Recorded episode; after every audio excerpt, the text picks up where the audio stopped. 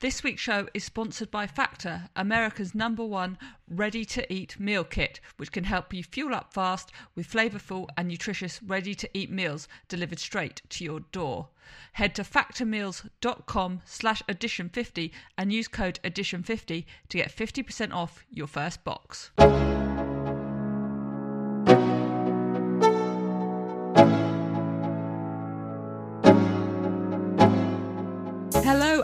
Welcome to the Addition podcast. I'm your host, Charlotte Henry. We've got a very exciting episode this week because I'm joined by Rob Burley, who, well, if there's a job in television broadcasting and political broadcasting he hasn't done, it's not worth doing. How are you, Rob?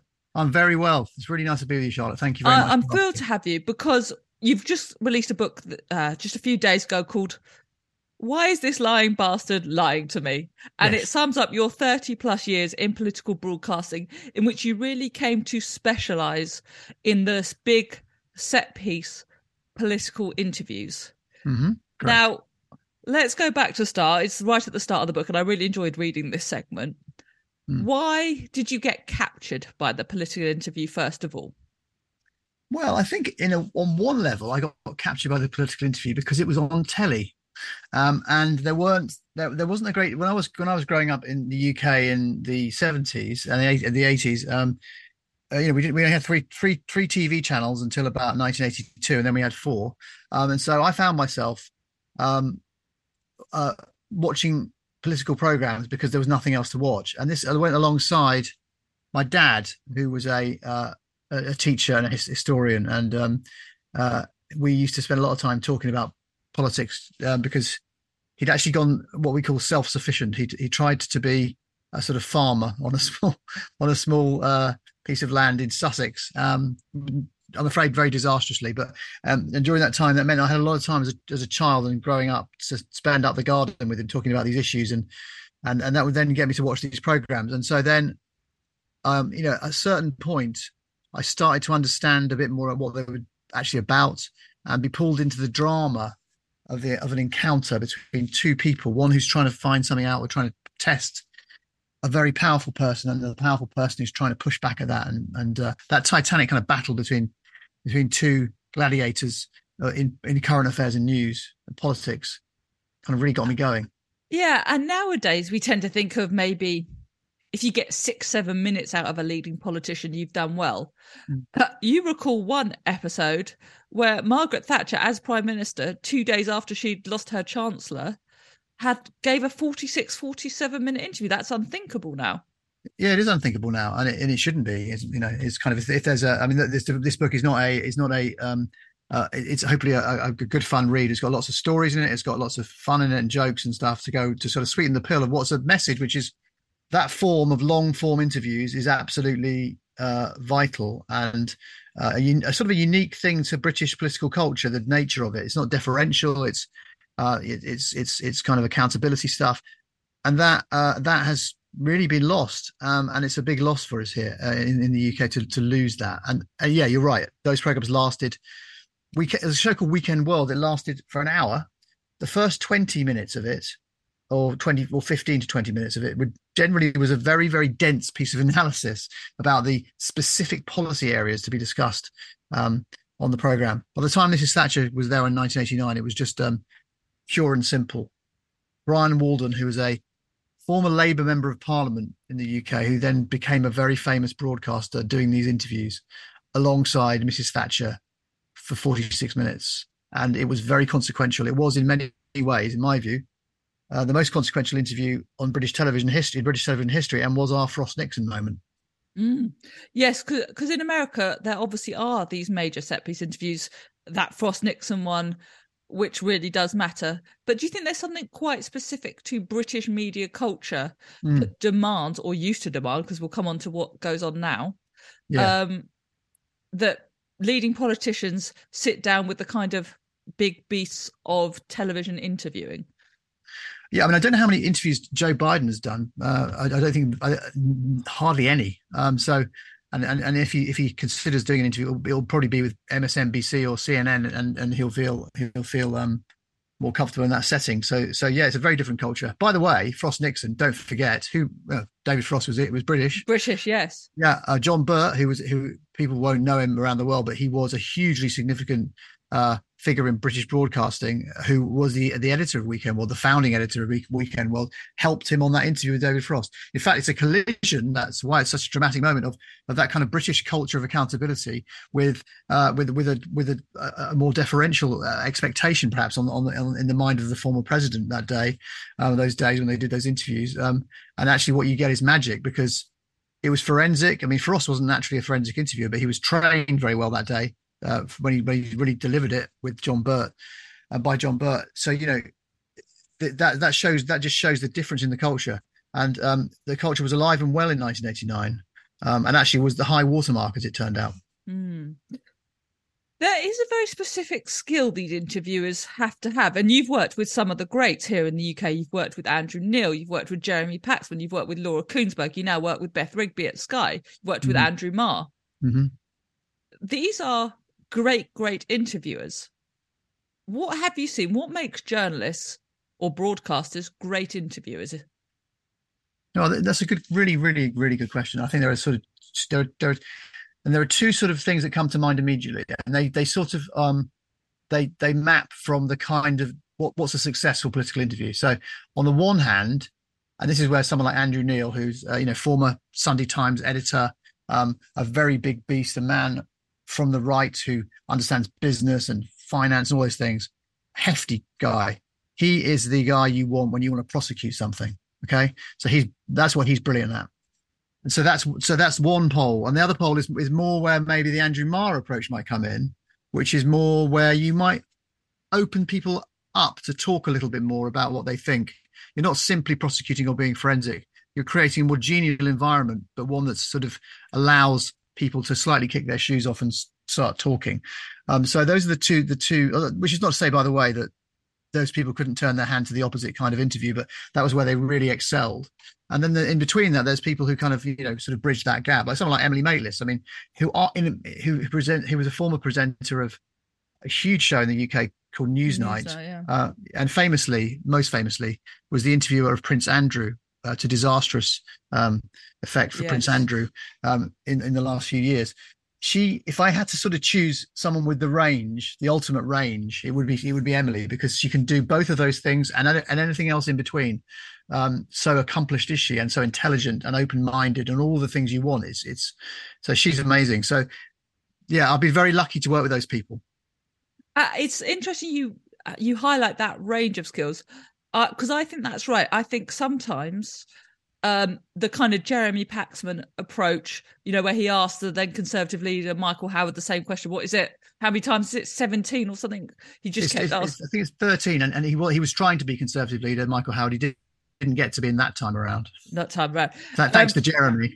yeah, and it's just a very famous moment in British TV where Paxman had basically lost his temper and got fed up with being messed around and just kept asking the same question. And I do think when you analyze these interviews, sometimes the presenters they sometimes think it's their show as well, and it can be a bit performative on their part. Uh, do, is that fair?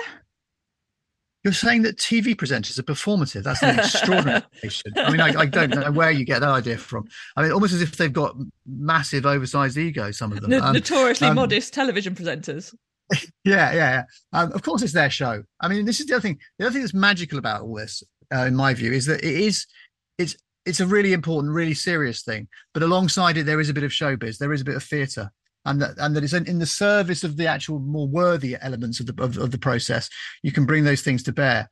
So um, the problem, but also, you know, you said we'll come to what's happening now later, but in a way, you bring us to that when you say that performative thing. I don't mm. actually think Jeremy was that. I think that what's happened is people since then want to be like Jeremy. Mm. Or Andrew Neil said, in a way, his legacy and Jeremy's legacy is a, it's that everyone wants to be a mini me. Um, and they can't do it, you know, and so they just do they, and partly because they just don't have the skills, but also they don't even have the time with people, so they just go in and with two feet, you know, they go in with a with, with a hard hard tackle, and it's rarely effective. It's performative. I mean, Piers Morgan is the ultimate of that. He's a very bad interviewer in my view um, you know, very famous, can't interview people for toffee. He just he, he he he's it's just about him saying stuff. Yeah, because there, there is a balance, and the best people strike this, don't they? Of knowing when to put on a show, the presenters, but also knowing when to mm. just shut up and let the person keep their interview keep talking. And I think you're were right to bring up Emily Maitlis and Prince Andrew because thinking back to that interview, it's very pertinent. There are moments where uh, Emily Maitlis says almost nothing. She lets him just talk and get himself into a muddle.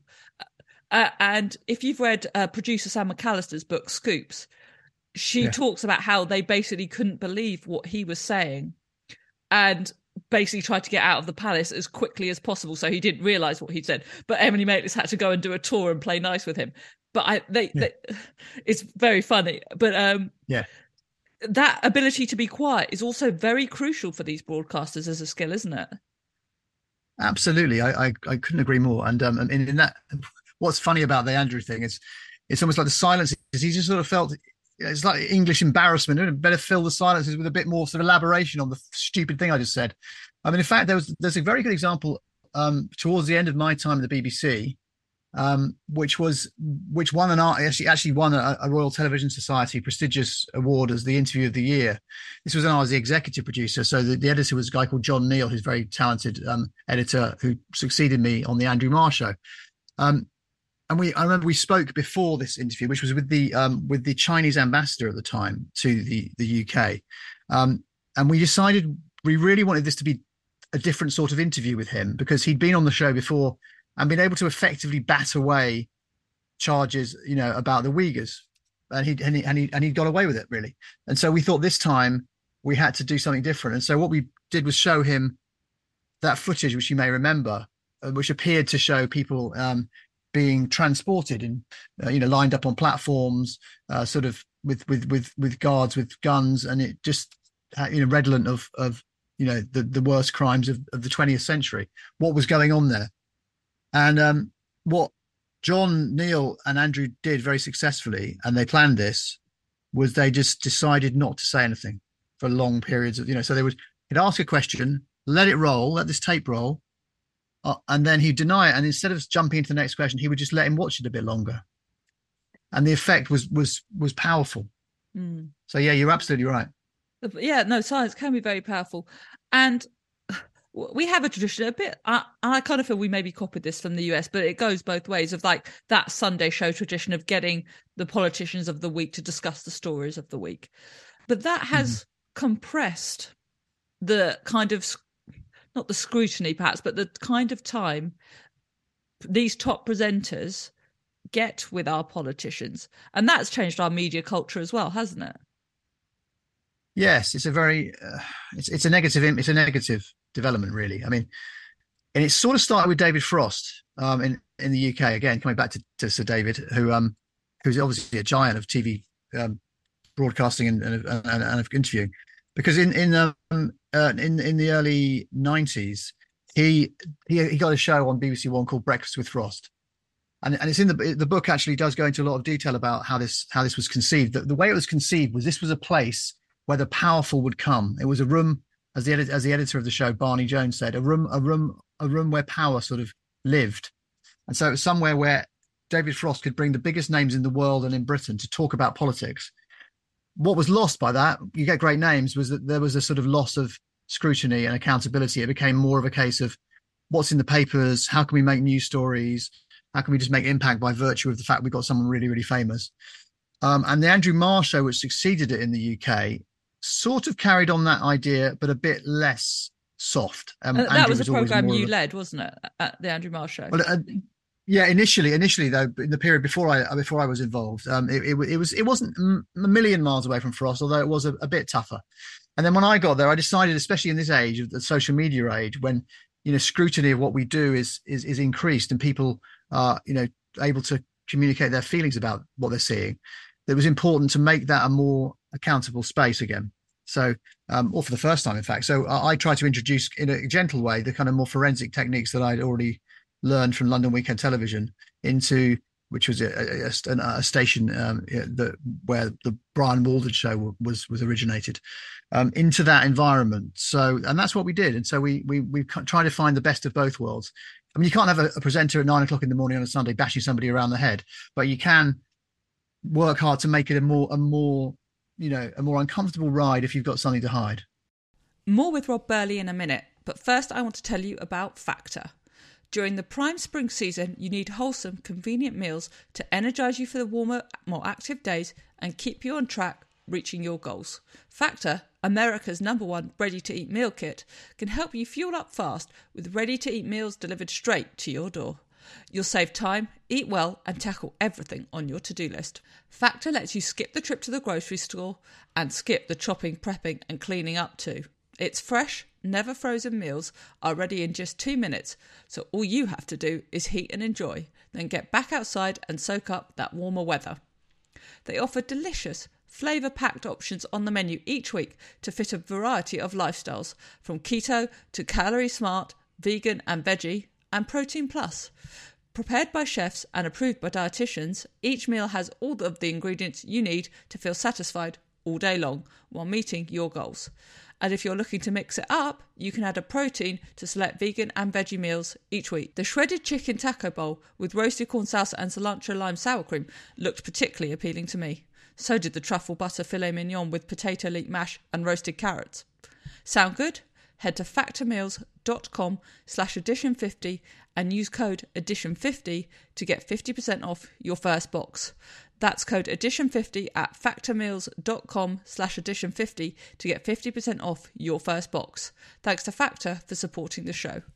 As you mentioned social media, I think perhaps us on the journalism side are as guilty of this as perhaps the politicians and people we interview.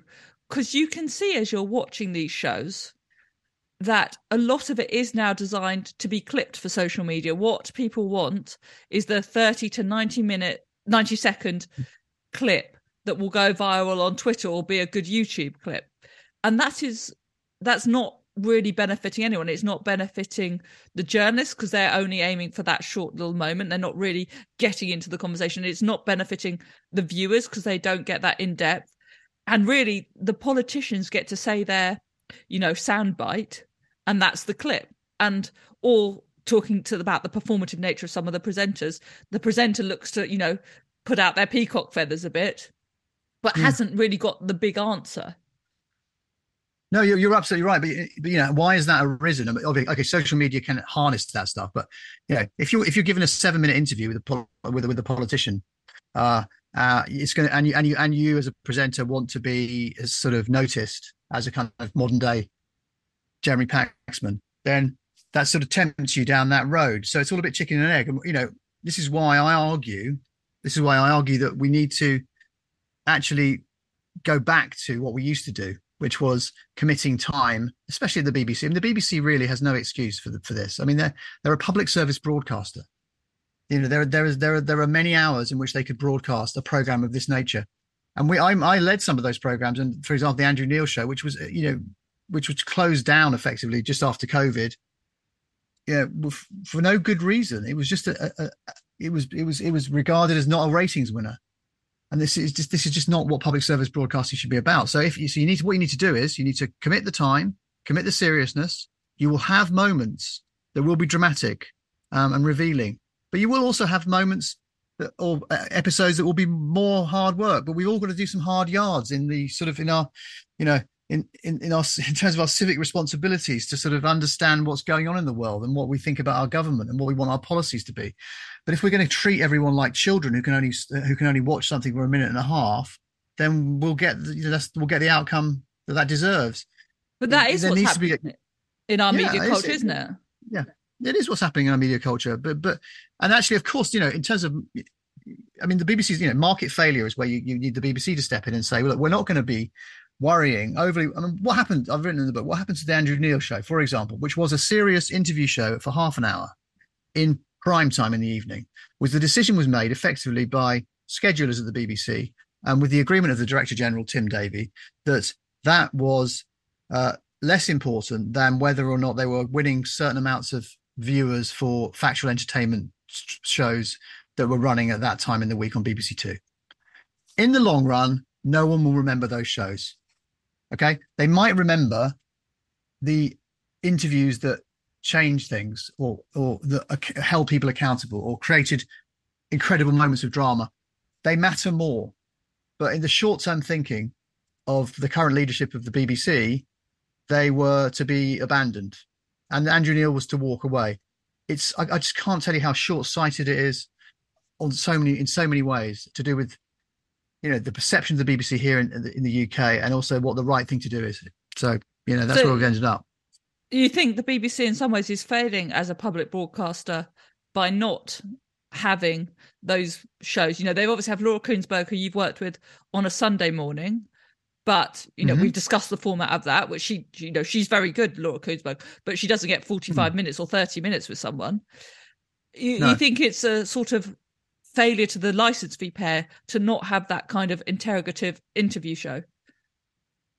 Absolutely, and we had them. We had we had the BBC had Andrew Neil, who arguably if you had to have your top trumps, you had to have your, your lineup of who were the very best, greatest political interviewers in British political TV history, he'd be up there. They had him, they lost him.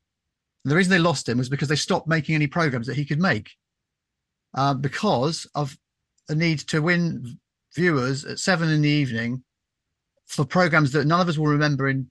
Oh, I don't, I've forgotten them already. So, you know, so they, it's, it's baffling to be honest. Um, talking of Andrew Neil, he was yeah. famous slash notorious, whatever way you want to do it, for conducting uh, election uh, interviews with the party leaders in the run up to elections. Mm-hmm. Um, yeah, and, and, those did supply the kind of moments of drama, uh, the moments of insight that you talk about. He absolutely, and they've basically gone not only because Andrew Neil has left the BBC, but because uh, the politicians have decided they can simply not do them. Well, we don't know if that's true. Uh, we do. Well, Boris know... Johnson didn't turn up when you tried to get him, did he? Yeah, uh, yeah. So look, the question here, and also Liz Truss avoided in her leadership election avoided serious scrutiny. Mm-hmm.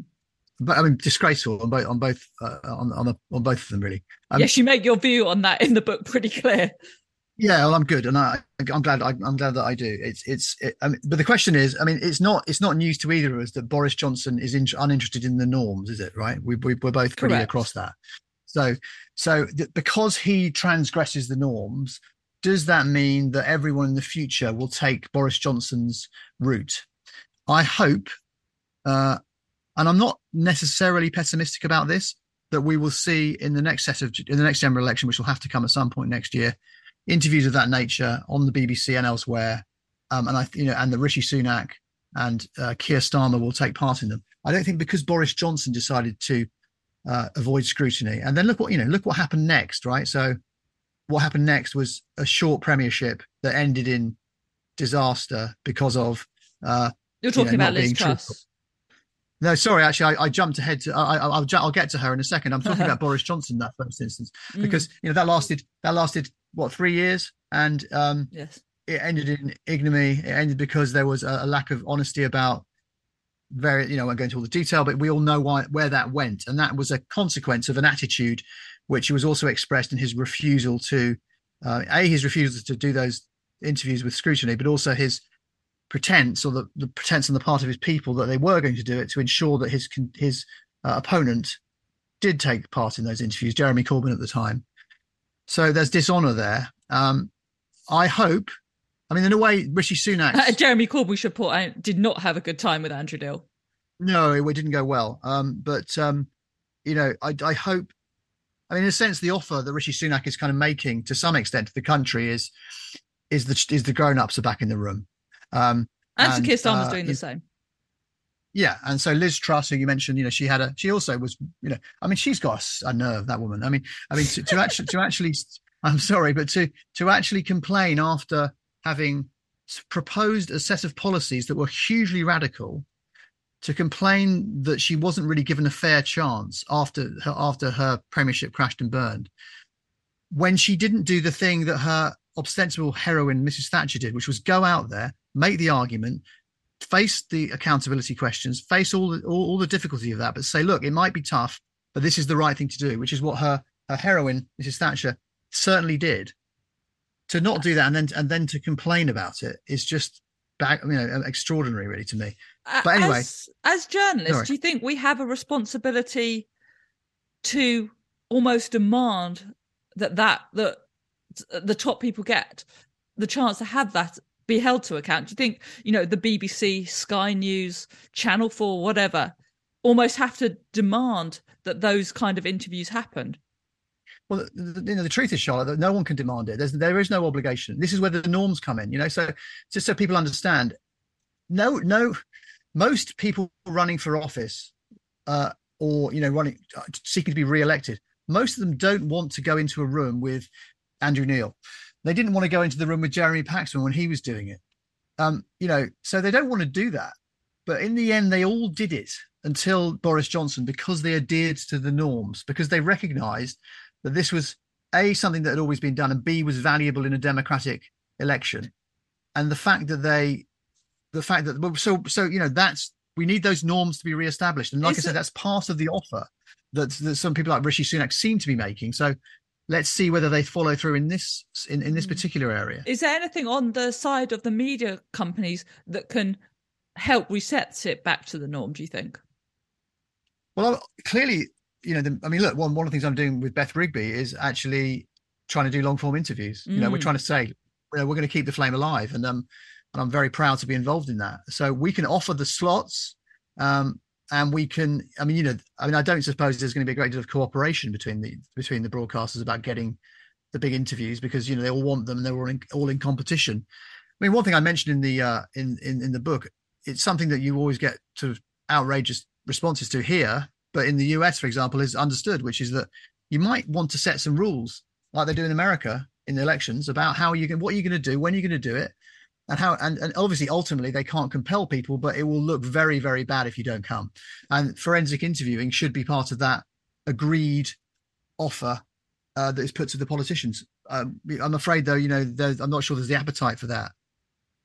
You because you're such a pro have helped us segue into two of the last things i wanted to talk to you about actually which is first of all you very clearly feel that the debate format yes. has some benefits and some worthiness, mm-hmm. but does not replace yeah. that long form interview.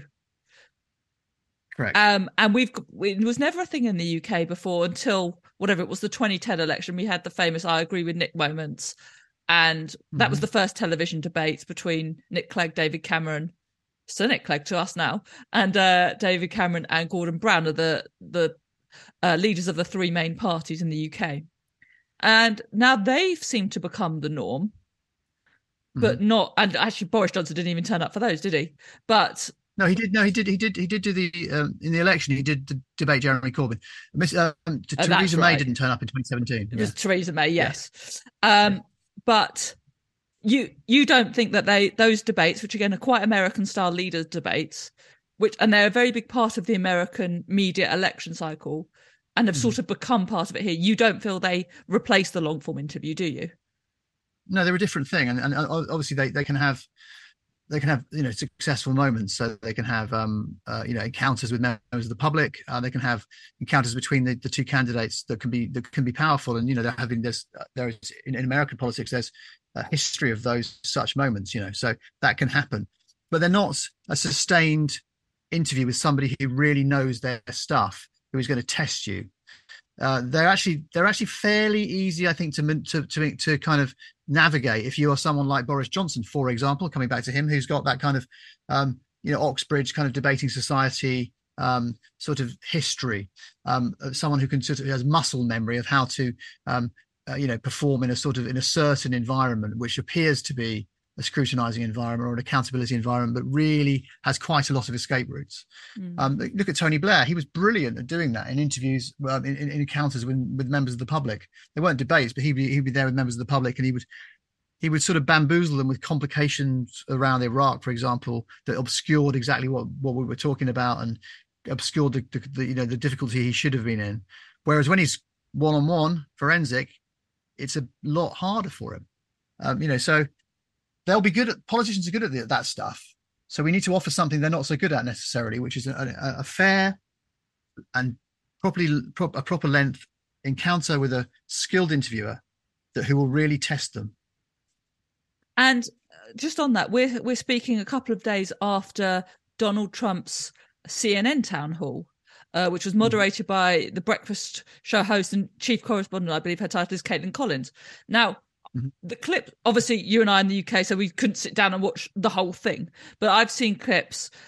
Uh, the bits I've seen now, obviously, this is on CNN, so obviously they're going to want to project it looking as good as possible. Uh, as I've written, I thought Kaitlan Collins did pretty good fact checking him in real time. But the, there Mhm. was a problem with the format that Trump was basically on home turf. He was in a Mhm. room with people who were cheering and supporting him, and so it didn't ultimately didn't matter how hard the presenter went because he could eventually just bulldoze her and people around him would be cheering and clapping and it did you know it's not going to shift much opinion again that's it feels like scrutiny and to some extent it was but it doesn't it's different to sitting down with trump for an hour isn't it Yeah, I mean, clearly he would be unlikely to submit himself to that. But if he Yes. did do it, then he would use the same techniques that he always uses. I mean, the problem with Trump was there are many problems with Trump, but the the, the problem here yeah we're running low we haven't got time for that No, but what we what we do have is the um is that we talked about norms, right? So if norms are out the window, the, pro- the, the so the problem here at least, if you are being untruthful, and that can be demonstrated by facts and evidence, and that is and it's absolutely clear what you know that what you're saying is not true, then there is a sort of there's a price to pay for that, and that and people on your own side will acknowledge that fact and will say that's what's happened. Whereas, of course, in in US politics now, it, it doesn't matter that there's no evidence about the 2020 election being stolen, which it wasn't. That's irrelevant because him and his people will say it anyway, and there's no agreed set of truths anymore. Um, so that's so that's so, and of course, you so you deploy the same. You know what? You can never touch someone if they do that because you can't. They can never fail if they just d- uh, change reality, you know, to suit whatever they're saying at a given moment. So, I mean, obviously, he's a fundamental sort of threat to d- democratic values. Um, the format, you know, it seems incredible that they should not have learned some lessons by, you know, I know that this is a, theoretically a, a Republican primary interview, but given who he is, the things that have happened, to put him into a, basically a sympathetic environment, albeit with a presenter who did her best to test him, is is just sort of, again, I'm I'm, I'm, I'm yet again baffled. yeah I, while i have you know i understand that you can't just ignore trump and just let him post whatever he wants on Truth Social. You do have to bring him into the mainstream media and try and challenge him in that environment.